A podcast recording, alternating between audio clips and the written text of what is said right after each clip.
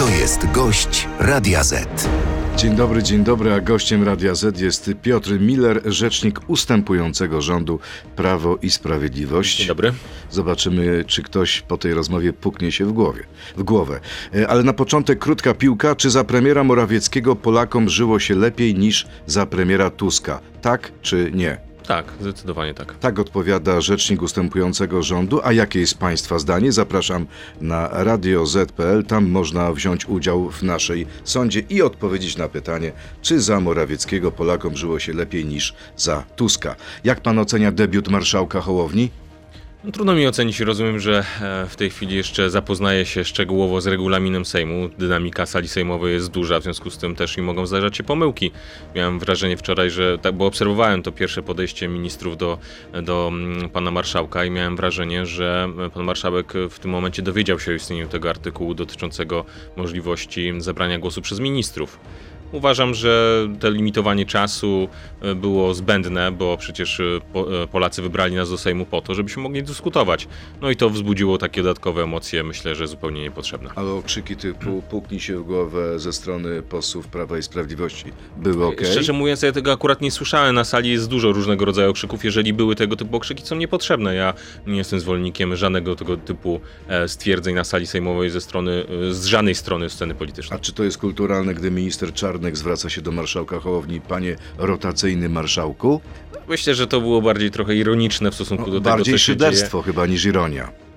Myślę, że to jest taka granica, w której, w której zawsze oczywiście trzeba się zastanowić, natomiast no, fakt jest taki, że jest to pewne nowum w polskim Dobrze, ale parlamencie. marszałek nie było Hołownia uznał marszałków. to za afront wobec niego. Powiedział do ministra Czarnka, ja panu okazałem szacunek, dałem panu głos, a pan z takimi tekstami wyjeżdża. Tylko widział pan też jednocześnie ten sposób y, udzielania głosu, czyli nie dam głosu później, że jednak udzielę głosu. Jakby to jest y, drugorzędna rzecz. Myślę, że najważniejsze jest to, e, czy Sejm będzie mógł w najbliższym czasie rozstrzygnąć te najważniejsze kwestie, które dotyczą ustaw. Bo oczywiście wybieranie poszczególnych członków, czy to KRS-u, czy Trybunału Stanu, bo zaraz też będzie to jest ważne, ale my oczekujemy przede wszystkim przyjmowania ustaw, a taka ustawa dzisiaj zostanie też skierowana do Sejmu, e, przyjęta wczoraj przez Radę Ministrów w trybie obiegowym, czyli wakacje kredytowe. E, zaraz kolejne ustawy, czyli e, kwestia VAT-u na żywność, kwestia... Ale kończąc jeszcze sprawę posiedzenia Sejmu wczorajszego, bo ono chyba pokazało, że wejdziecie w buty dawnej opozycji, która za moment przejmie władzę.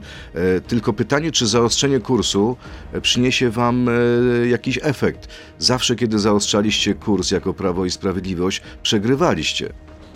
Zależy jak pan definiuje zaostrzenie kursu. Ja nie mam Mówimy e, o przekonania, retoryce. Żeby... To oczywiście zaostrzenie pana kursu... ministra Ziobry, pana ministra Czarnka, pana Ale- ministra Wójcika. Bardzo ostrej retoryce wobec opozycji, która za moment przejmie władzę. To, ta sama opozycja wczoraj em, mówi o tym, że KRS działa nielegalnie, co jest nieprawdą. Ustawa może regulować tryb powoływania KRS-u. Twierdzą, że sędziowie działają nielegalnie, a są powołani e, e, na podstawie decyzji KRS-u i pana prezydenta. To jest prerogatywa pana prezydenta. Więc wie pan, tam padło wiele różnych rzeczy, które były nieprawdziwe i do tego trzeba się odnosić. Niech pan zauważy, że my dyskutujemy dzisiaj o emocjach, a nie dyskutujemy o nieprawdziwych stwierdzeniach ze strony To porozmawiajmy o wynikach głosowania, bo one są ważne. Wczoraj przerżnęliście z kretesem głosowanie w sprawie nowych członków KRS. Wybrani zostali posłowie wytypowani przez y, koalicję. Picho, pani Pichowicz, pan Kropiwnicki, pan Zimoch i pani Żukowska. Musicie się przyzwyczaić do tego, że to będziecie przełykać y, te porażki, porażkę za porażką. Jeżeli e, wyborcy decydują o czymś w wyniku wyborcu, e, wy- wyborów, no to trzeba umieć się z tym pogodzić. Zgadzam się z tym. Natomiast jednocześnie my mamy prawo do tego, jako e, partia, która jest największym, największy klub parlamentarny, też do krytykowania chociażby tych kandydatur, które pan wskazał. Chociażby pana Kropiwnickiego, który jest współautorem poprawki dotyczącej ustawy o Trybunale Konstytucyjnym, która została później stwierdzo- e, której później zostało stwierdzone, że jest niezgodna z konstytucją. I teraz ta osoba ma reprezentować e, w polskim par- e, polski parlament w Krajowej Radzie Sądownictwa. A czego pan oczekiwał od tej koalicji, że mimo tego, że ma większość, poprze kandydatów Nie, nie PiSu? oczekiwałem tego. Nie, nie oczekiwałem tego ze strony koalicji, natomiast e, my konstruktywnie wskazujemy swoich kandydatów i toczymy debatę w tym zakresie. Krzysztof Gawkowski wyraźnie wczoraj powiedział, będziemy was traktować tak, jak wy nas traktowaliście. Myślę, że ci, którzy Będzie słuchają teraz, to, cierpienie? Nie, Ja nie mam wrażenia, żeby, e, żeby opozycja była traktowana w jakiś sposób e, taki, który im ból i cierpienie sprawiał, chyba że taki merytoryczny, ale jeżeli mają na myśli konstruktywną krytykę, to proszę bardzo. Jeżeli mają na myśli jakiegoś rodzaju odwet czy tego typu działania, no to będą to oceniać wyborcy. Wystawicie nowych kandydatów na wicemarszałków Senatu i Sejmu? Nie, nie będziemy wystawiać nowych kandydatów. Kandydaci, którzy zostali przedstawieni, pani marszałek Witek i pan marszałek Pęk, są nadal naszymi kandydatami. Liczymy na refleksję ze strony opozycji. Opozycja nie zamierza zmieniać zdania. Czy wy To zostaniemy bez zdanie? marszałków. Będziecie przez 4 lata będzie bez Na ten marszałka? moment jest taka decyzja, panie redaktorze, no jakby jest taka zasada pewne, pełnej, e, pewnej autonomii e, klubów parlamentarnych, jeżeli chodzi o wskazywanie em, przewodniczący, b- b- składu prezydium Sejmu. Nie, nie widzę uzasadnienia, dla którego miałby e, e, meblować e, prezydium Sejmu ze strony Prawa i Sprawiedliwości ktoś z Platformy Obywatelskiej. Mówi się o tym, że Małgorzata Wasserman mogłaby uzyskać poparcie koalicji. Ale nie ma takiej decyzji, w związku z tym nie Czyli jest nie naszą jest kandydatem chwili. i nie będzie. Jak długo premier Morawiecki będzie tworzył rząd, którego nie będzie w stanie utworzyć? Jeżeli chodzi o terminy konstytucyjne, no to jest y, do 14 dni, czyli obstawiam, że między 12 a 14 dniem przedstawimy skład Rady Czyli co, Ministrów. 27-28 Chyba listopada? tak wypada poniedziałek czy wtorek e, jest koniec terminu, więc zapewne na początku tego tygodnia właśnie, który pan wspomina. A jak będzie wyglądała ta nowa Rada Ministrów? No na pewno nie będzie pokrywała się z, z tą aktualną, będzie nowy skład Rady Ministrów, więc formalnie są też powoływani na nowo wszyscy ministrowie, bo to jest trzeci gabinet premiera Morawieckiego. Może być zmieniona połowa ministrów? Ja nie wykluczam, że skład Rady Ministrów ulegnie zmianie nawet w takim zakresie, w sensie, że może to być e, większa liczba ministrów niż niektórzy by się spodziewali. Komu podziękuje pan premier Morawiecki? No a to już będzie komunikował pan premier. To Minister Rał zostaje? Panie redaktorze, tak jak mówię, no to będzie e, komunikował pan premier. Minister Ziobro zostaje? Jeszcze raz powtórzę, no to jest decyzja pana premiera, kierownictwa politycznego też e, Prawa i Sprawiedliwości, bo e, wskazywanie kandydatów jest też kompetencją statutową właśnie władz partii. A pan zostaje? Dostał pan już propozycję od premiera? Nie, nie dostałem jeszcze i mogę nie dostać, a mogę dostać, nie wiem tego. Aby Tego chciałby pan być y, trzecim, trzeci raz rzecznikiem rządu? Jeżeli pan premier mi to zaproponuje, to na pewno nie odmówię. No i taka notka w CV będzie ciekawa. Rzecznik trzech rządów, tylko że ostatni nie porządzi. Ale zobaczymy, bo ja mimo wszystko wierzę w to, że pewna refleksja na opozycji nastąpi, Naprawdę, nawet jeżeli nie panie teraz. ministrze. Na, ale niech pan mi da dokończyć. Nawet jeżeli nie teraz, to za kilka miesięcy, gdy e, duża część em, koalicji aktualnie, która się tworzy, zauważy, że nie realizują programu, który obiecywali Z Polakom. kim konkretnie rozmawia dzisiaj premier z, ko- z koalicji opozycyjnej? To będziemy komunikować, komunikować w najbliższym czasie, bo w tej chwili chcemy przedstawić kwestie programowe i wokół tych kwestii programowych zapraszać poszczególnych przedstawicieli partii politycznych Czyli z nikim nie rozmawiacie, ani z kimś, z kimkolwiek z PSL-u, ani z posłami pokazywanie Polski teraz tego 2050. publicznie s- y, powodowałoby te, taki mechanizm, który jest nazywany mechanizm, mechanizmem stygmatyzacji, e, więc będziemy to robić, gdy przedstawimy kwestie programowe, a pierwsza część tych kwestii programowych będzie już raczej pod koniec Czyli tego co, tygodnia. rozmowa z premierem Morawieckim z politykami PiSu to obciach? Dla niektórych e, przedstawicieli, nie wiem, którzy oglądają określone media, zapewne można tak definiować. Natomiast no, jeżeli ktoś codziennie ma powtarzane, że PiS to zło, to nic dziwnego, że później ma takie reakcje. Czy nie Natomiast żyjecie trochę w świecie zgadzam. iluzji? Przecież to jest nie do zrobienia. Stworzenie, Ale- zbudowanie większości. Spróbować należy, to tak jak jest, wie pan, e, w różnego rodzaju konkurencjach, jeżeli się nie podejmie e, wyzwania, to na pewno się nie wygra. Natomiast jeżeli misja tworzenia rządu się nie uda, to oczywiście e, normalnie zostanie władza przekazana tym, którzy, których wybierze Sejm. Y, Dlaczego nie potraficie odejść z klasą? Dlaczego zachowujecie się tak bezwstydnie? Ale to... To słowa Donalda Tuska. Panie redaktorze, Donald Tusk być może się niecierpliwi, jak e, e, rozumiem, że chce zostać szybko premierem, natomiast jeżeli miałbym coś polecić, to wykorzystać ten czas, jeżeli uważa, że, e, że to jest strata czasu, na to, żeby składać e, projekty ustaw do Sejmu, w którym, jak deklaruje, ma większość i w której to większość może przyjmować wszystkie obietnice 100 konkretów, które zadeklarował. To teraz pora na krótką piłkę, odsłona numer dwa. Poproszę o krótkie odpowiedzi tak albo nie. Świetnie panu poszło w pierwszym pytaniu. Łatwe pytanie. Opozycja to fujary, tak czy nie? Nie, nie użyłbym takiego określenia.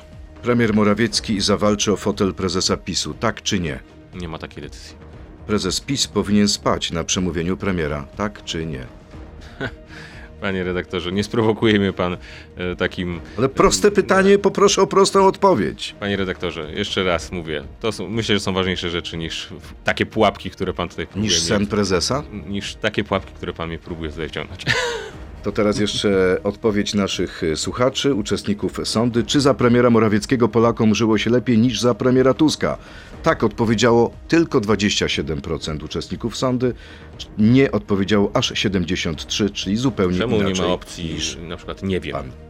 No, To teraz to wiadomo, Pomyślimy no. przy następnej sądzie. Bo dane, dane jak na Piotr dane Miller, spojrzeć, Piotr to... Miller, Piotr Miller, rzecznik ustępującego rządu, jest gościem Radia Z. Przechodzimy teraz do sieci na radioz.pl, Facebooka i YouTube'a. Zapraszam. To jest gość Radia Z.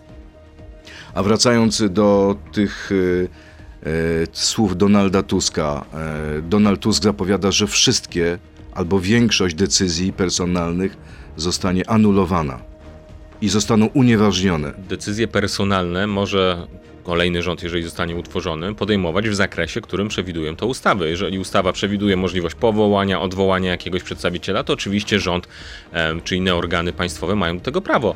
E, Natomiast w zakresie, w którym jest to uregulowane inaczej, kadencyjności innego rodzaju, no to musi przestrzegać przepisów prawa. Jak rozumiem, opozycja zwana e, przez niektórych demokratyczną chce takich zasad przestrzegać. A dlaczego pan Piotr Patkowski właśnie przestał być wiceministrem finansów i został prezesem Polskiej Agencji Nadzoru Audytowego? Bo spełnia kryteria, żeby na to stanowisko objąć. To A jest nie akurat dlatego, bardzo... że kończy się czas nominacji i chcecie to wykorzystać? Ale panie redaktorze, Zostawić swoich ludzi? jeżeli jest możliwość powołania kogoś zgodnie z przepisami prawa na, e, na dane stanowiska, no to mo możemy taką e, kompetencję realizować jako aktualny rząd. W związku z tym, no, rozumiem, że to może budzić emocje.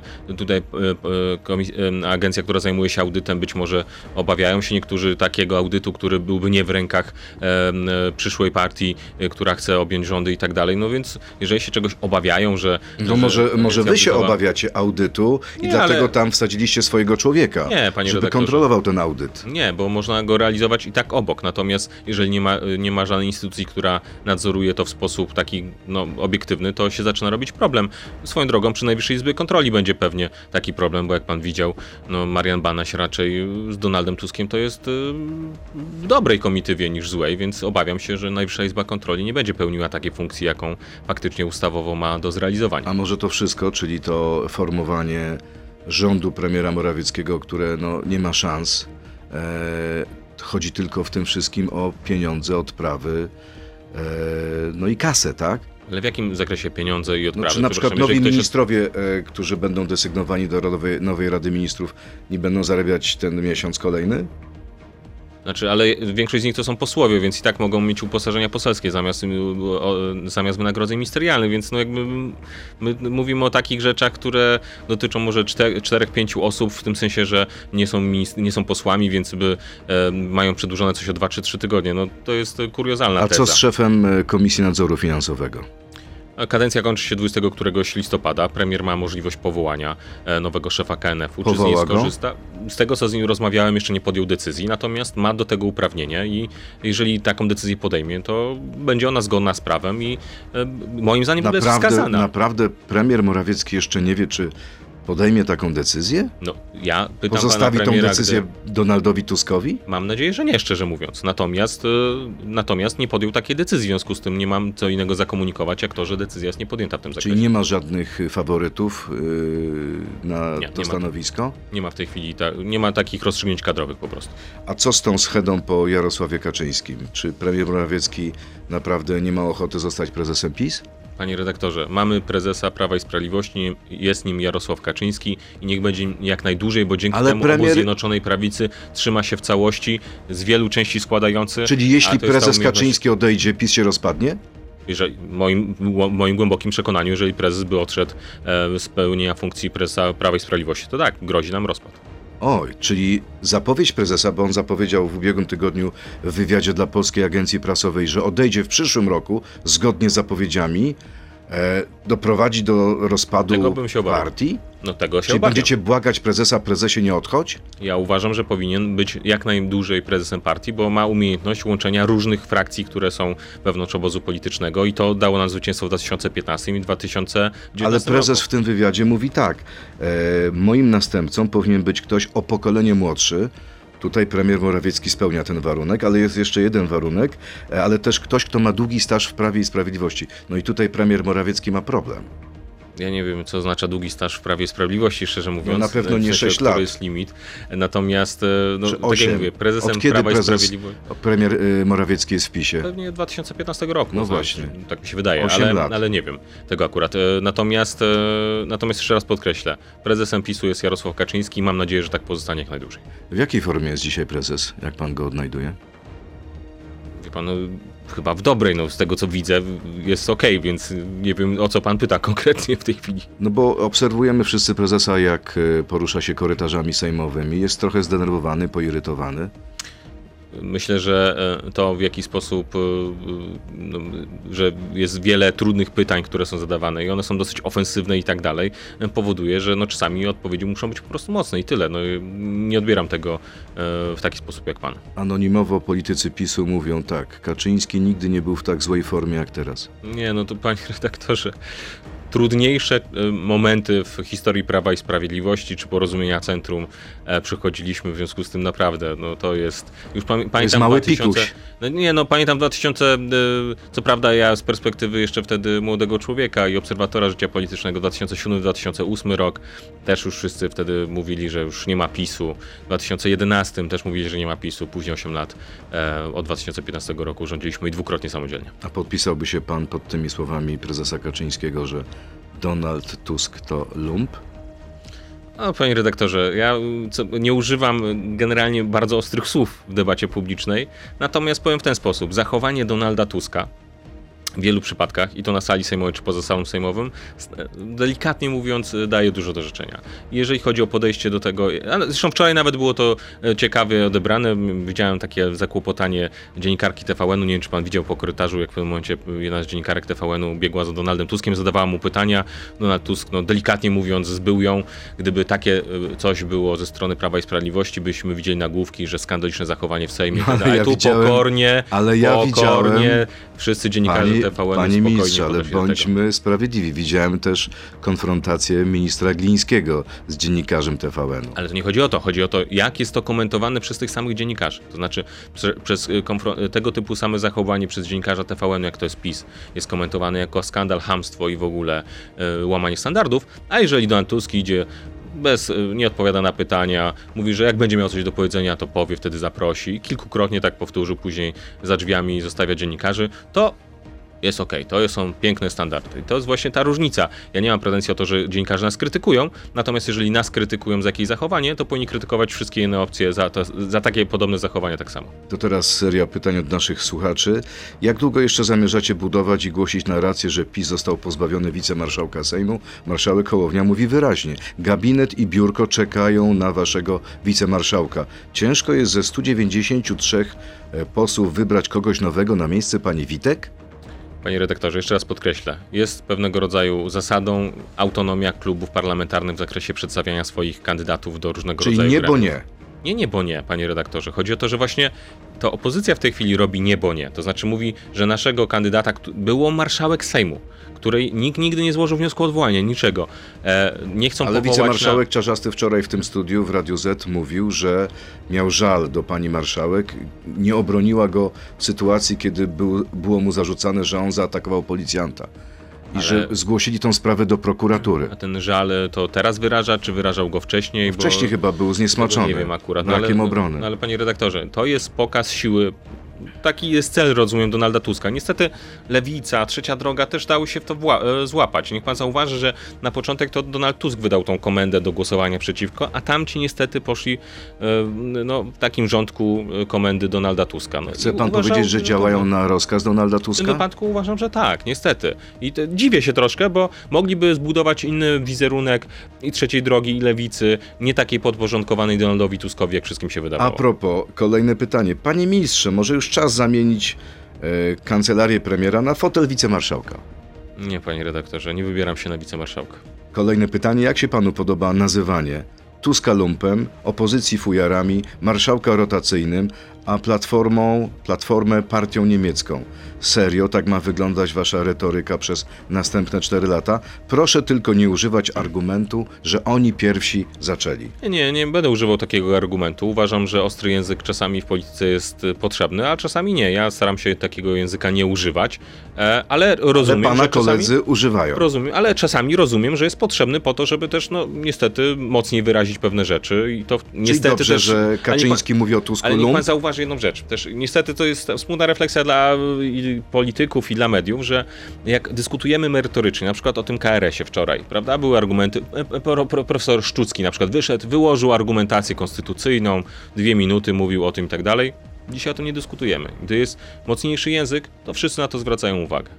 No i to, i widzi pan, jest dyskusja merytoryczna, to zero cytatów, zero informacji. No i ten świat medialny tak działa, z przykrością to stwierdzam, ale niestety te mechanizmy tak działają i przez to yy, no, cytowalność się zwiększa, gdy ten język jest ostrzejszy lub no, taki bardziej nieszablonowy. Kolejne pytanie. Hipotetycznie zakładając, że Mateusz Morawiecki utworzy kolejny rząd, choć zdaniem słuchacza na 99,99 nie, to czy nie chciałby pan zostać jakimś ministrem zamiast tylko rzecznikiem?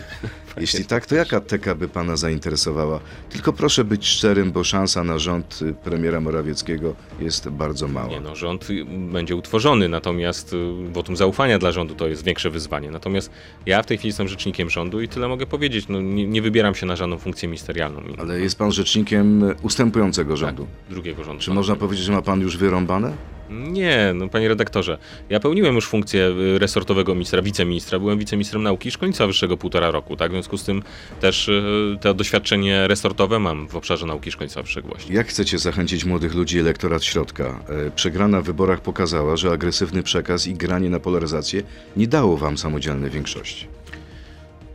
Powiem w ten sposób. E, wszystkich tych, którzy dzisiaj e, w taki prosty sposób mówią, że e, jednoznaczny, twardy czasami przekaz e, był błędem, e, jednak zachęcam do analizy tego, jak wyglądało poparcie Prawa i Sprawiedliwości wcześniej. My też programowo przedstawialiśmy wiele rzeczy, chociażby podczas ula programowego. I to oczywiście było bardzo ważne wtedy programowo, ale też no, nie zmieniło naszej sytuacji jakoś mocno. Później musieliśmy pokazać, jaka jest alternatywa w postaci właśnie niestety Donalda Tuska, No i straszyliście. Tuskiem, tak? Przestraszyliście Tuskiem, że ludzie wybrali Tuska na premiera. Drogę. Nie, nie, nie, właśnie nie, właśnie nie. tak, ale Poszli na, w głosować tym na trzecią drogę. w wyniku nie, wyborów będzie Donald Tusk premierem. to jest wyzwanie, które my mamy na przyszłość, czyli budowanie zdolności koalicyjnych. To jest najważniejsze dla nas. Czyli błędem było to, co mówił i prezes Kaczyński, i premier Morawiecki o trzeciej drodze. Nie zostawiał na niej suchej nitki na tydzień, dwa tygodnie przed wyborami. Akurat o trzeciej drodze my bardzo mało mówiliśmy w ostatnich tygodniach, bo Pamiętam, co na mówił prezes Tusku Kaczyński. głównie.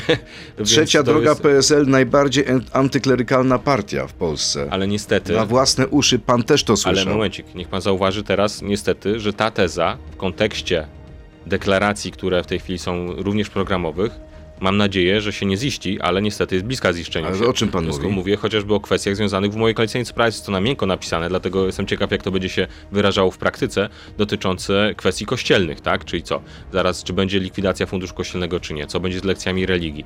No chcę zobaczyć, co się zadzieje. W związku z tym mam nadzieję, że te słowa będą mylne, ale mam obawy, że na przykład nie wiem, kto będzie ministrem edukacji yy, i nauki e, w nowym rządzie. Może to rozporządzeniem pozmieniać niektóre rzeczy. Mam nadzieję, że się mylę, ale no niestety te słowa mogą okazać się mm, trafne i pokazywać to, co się zadzieje. Kolejne pytanie. Jakim prawem straszycie Unię, Euro, Unią Europejską obywateli, kiedy to wy w osobie premiera Morawieckiego posunęliście nasz kraj najbardziej w jej objęcia? Fit for 55, europodatki. Musimy spłacać KPO, którego nie otrzymaliśmy i do tego realizować kamienie milowe. Czemu jesteście, cytat, takimi kłamcami? Przede wszystkim pakiet Fit for 55 nie został poparty przez, e, przez rząd Prawa i Sprawiedliwości. To jest pakiet różnego rodzaju rozwiązań w Radzie Unii Europejskiej. My go co zasady nie popieramy, zgłaszamy poprawki albo głosujemy Ale przeciw. kamienie jest- milowe już przyjęliście i to ale- no były dobrze, wasze ale, zobowiązania. Ale jakie kamienie milowe? No bo znowu Na wokół kamieni kwestia milowych... aut spalinowych. Ale panie redaktorze, tam też są rozwiązania, które w kamieniach milowych decy- jakby, które można e, w różny sposób implementować w porządku krajowym. W związku z tym, no już tam jakbyśmy musieli sobie przeanalizować każdy z nich osobno, żeby o tym dyskutować. Natomiast e, co do kwestii unijnych, to my, my krytykujemy w tej chwili pomysł e, reformy traktatów unijnych i każdy, kto jakby chciał na spokojnie znowu zajrzeć w te projekty, które oznaczają, że de facto polski parlament, polski rząd pozbywa się kompetencji na rzecz Brukseli, no racjonalnie, jeżeli uważa, że Polska powinna decydować o najważniejszych sprawach, musi głosować przeciwko takim rozwiązaniom. Jest i PSL mówią, że nikt tak wiele nie zrobił dla federalizacji Unii Europejskiej jak praktyka rządów Prawa i Sprawiedliwości, a zaczęło się w 2005 roku zgodą na traktat lizboński. Panie redaktorze, traktat lizboński został przyjęty wiele lat temu i on aktualnie... Ale za rządów Prawa i Sprawiedliwości. Rozumiem, ale y, on obowiązuje w tej chwili i jest kompromisem, który pozwala na to, aby Unia Europejska z jednej strony mogła podejmować decyzje w miarę e, w zrównoważony sposób, w miarę szybko, ale w najważniejszych sprawach zostawia e, kompetencje krajo, e, krajom członkowskim i dlatego my nie chcemy dalej pozwolić na federalizację Unii Europejskiej. Zresztą mam wrażenie, że akurat w tym wyścigu nie będziemy osamotnieni, bo w wielu innych krajach też dyskusja w tym zakresie jest gorąca. Kolejne pytanie, czy jest plan zawrzeć w tym ekspoze premiera Morawieckiego wszystkie postulaty trzeciej drogi, aby postawić ją pod ścianą i sprawdzić, co jest dla niej ważniejsze: program partii, czy lojalność względem Donalda Tuska, czy Włodzimierza Czarzastego? Wszystkich punktów na pewno nie, ale część punktów pokrywa się y, z postulatami trzeciej drogi, czy chociażby lewicy, chociażby w, programie mieszka- w programach mieszkaniowych, e, których na przykład nie ma e, w umowie koalicyjnej w takim zakresie, jakby sobie na przykład tego życzyła partia Razem. I tu trzeba im oddać, że oni bardzo do tego podchodzą programowo, wręcz tak pryncypialnie i to się chwali, bo akurat oni walczą faktycznie o swoje kwestie programowe, Czyli wciąż, cytując premiera z wywiadu dla Interi, premier chciałby być ministrem w rządzie Władysława Kośniaka-Kamysza. Panie redaktorze, nie ma takiej propozycji ani dla Władysława Kośniaka-Kamysza w tej chwili od pana prezydenta, ani jak domyślam się innej, bo e, deklaracje są nieco inne ze strony e, prezesa ludowców, aczkolwiek dziwię się prezesowi ludowców, że tak łatwo e, dał się mm, w tych negocjacjach pomiędzy Platformą a PSL-em, że tak powiem, szybko postawić do roli jednego z mniejszych koalicjantów, gdy pozycja negocjacyjna jego była zdecydowanie większa. Czyli co, yy, został rozegrany? Moim zdaniem w jakiejś części tak, bo e, po, po, po, już tak patrząc z czysto negocjacyjnego punktu widzenia, e, pole negocjacyjne miał dużo większe i programowe i, i kadrowe. Mógł zagrać o premiera? Mógł zagrać o premiera, oczywiście, że tak. A nawet jeżeli nie chciał rzeczywiście zagrać o premiera, to dzięki temu mógł więcej kwestii programowych do umowy koalicyjnej em, z Platformą Obywatelską wrzucić. A może chciał być po prostu uczciwy i nie zmieniać zdania, skoro deklarował, że pójdzie, czy będzie tworzył rząd z Tuskiem i Czarzastym? uczciwie jest realizować program wyborczy, więc nawet jeżeli nie chciałby finalnie podjąć takiej decyzji, to z czysto negocjacyjnego punktu widzenia mógłby dzięki temu więcej kwestii programowych w umowie koalicyjnej uwzględnić. Kolejne pytanie. Czy jako rzecznik, osoba, która podczas rozmowy i debaty musi i potrafi zachować spokój, kulturę wypowiedzi, nie jest panu zwyczajnie wstyd, to nawiązanie do tego, co działo się wczoraj, widząc wypowiedzi kolegów, pańskich kolegów z partii podczas pierwszych posiedzeń nowego Sejmu? Nie wiem, jak mam to skomentować. Nie, nie jest mi wstyd, natomiast tak jak mówię, uważam, że w niektórych momentach ostrzejszy język jest potrzebny, aczkolwiek osobiście jestem zwolennikiem może nie łagodniejszego języka, ale czasami mniej emocjonalnego, dlatego że mm, bardzo często osoby, które nas później słuchają, widzą tylko fragment tej wypowiedzi i na przykład nie znają kontekstu, czyli krótko mówiąc, nasza emocjonalna wypowiedź w jakimś momencie jest oderwana od kontekstu, który był wcześniej, przez to no, ma inny wydźwięk niż chcielibyśmy. To ostatnie pytanie z serii naszych pytań e, od słuchaczy. Pytanie, które w jakimś sensie jest stwierdzeniem. Chciałbym, żeby pan się do niego ustosunkował. Twierdzicie, że wygraliście wybory. Zapewne było to dzięki waszej twardej polityce zagranicznej. Pozwolę sobie podać przykłady.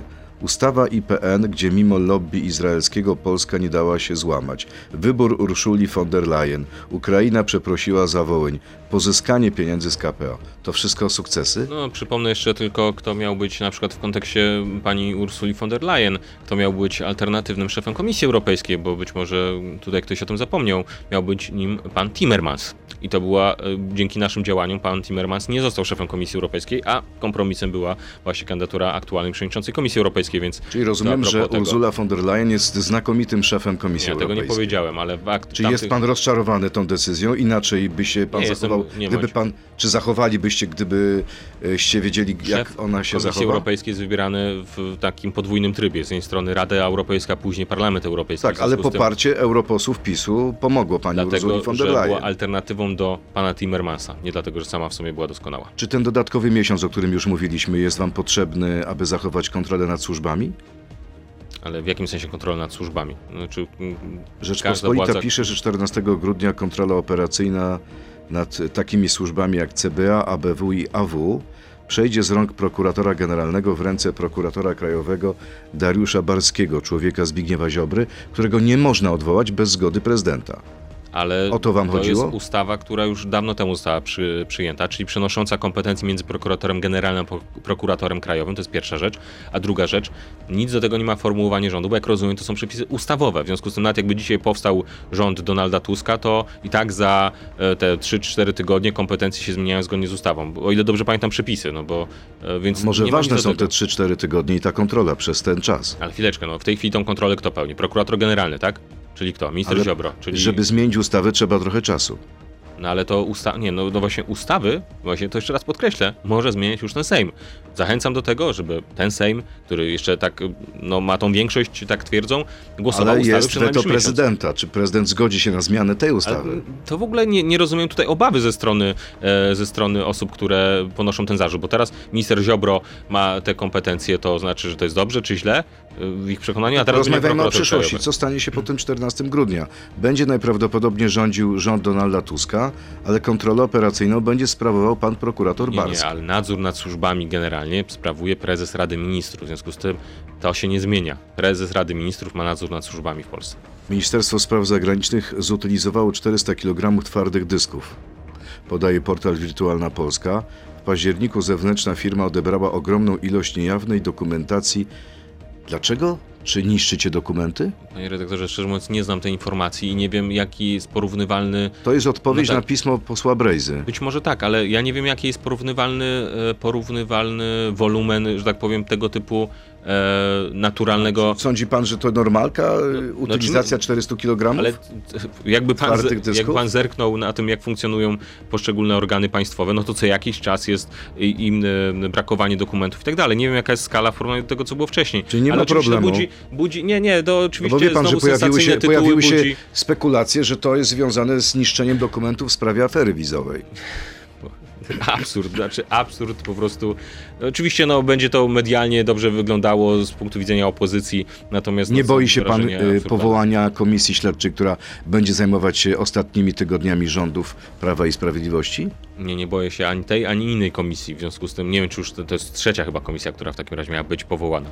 Naprawdę, no, przez ten miesiąc zamiast właśnie zajmować się przygotowywaniem ustaw w Sejmie, to opozycja będzie robiła tego typu narracje, żeby później powiedzieć, o, tego nam się nie udało zrobić, tego się nie udało zrobić i będzie winny rząd PiSu, bo a nie rząd, który... To ostatnie pytanie. Panie ministrze, ostatnie pytanie. Co będzie, jeśli Sejm uchwali uchwały, uchwali uchwały o nieważności wyboru do Trybunału Konstytucyjnego tak zwanych trzech sędziów Nie dublerów? będą oni miały żadnej mocy, ponieważ w Polsce e, proces, e, e, proces powoływania sędziów jest dwustopniowy, akurat w przypadku sędziów Trybunału Konstytucyjnego, czyli powołanie przez Sejm i odebranie przysięgi przez pana prezydenta. Nie można uchwałą Sejmu jakby cofnąć powołania przez pana prezydenta, no bo na koniec dnia to prezydent odbiera A przysięgę. jest pan pewien, że pan prezydent nie odbierze y, od potencjalnych y, nowych sędziów przysięgi? Nie wydaje mi się, żeby to było możliwe, ponieważ sam pan prezydent przyjmował od poprzednich. Piotr Miller, rzecznik ustępującego rządu, być może przyszły minister w nowym rządzie na chwilę, był naszym gościem. Bardzo panu Dziękuję dziękuję. Miłego dnia. To był gość Radia Z. Słuchaj nas w Radio Z i na player radioz.pl.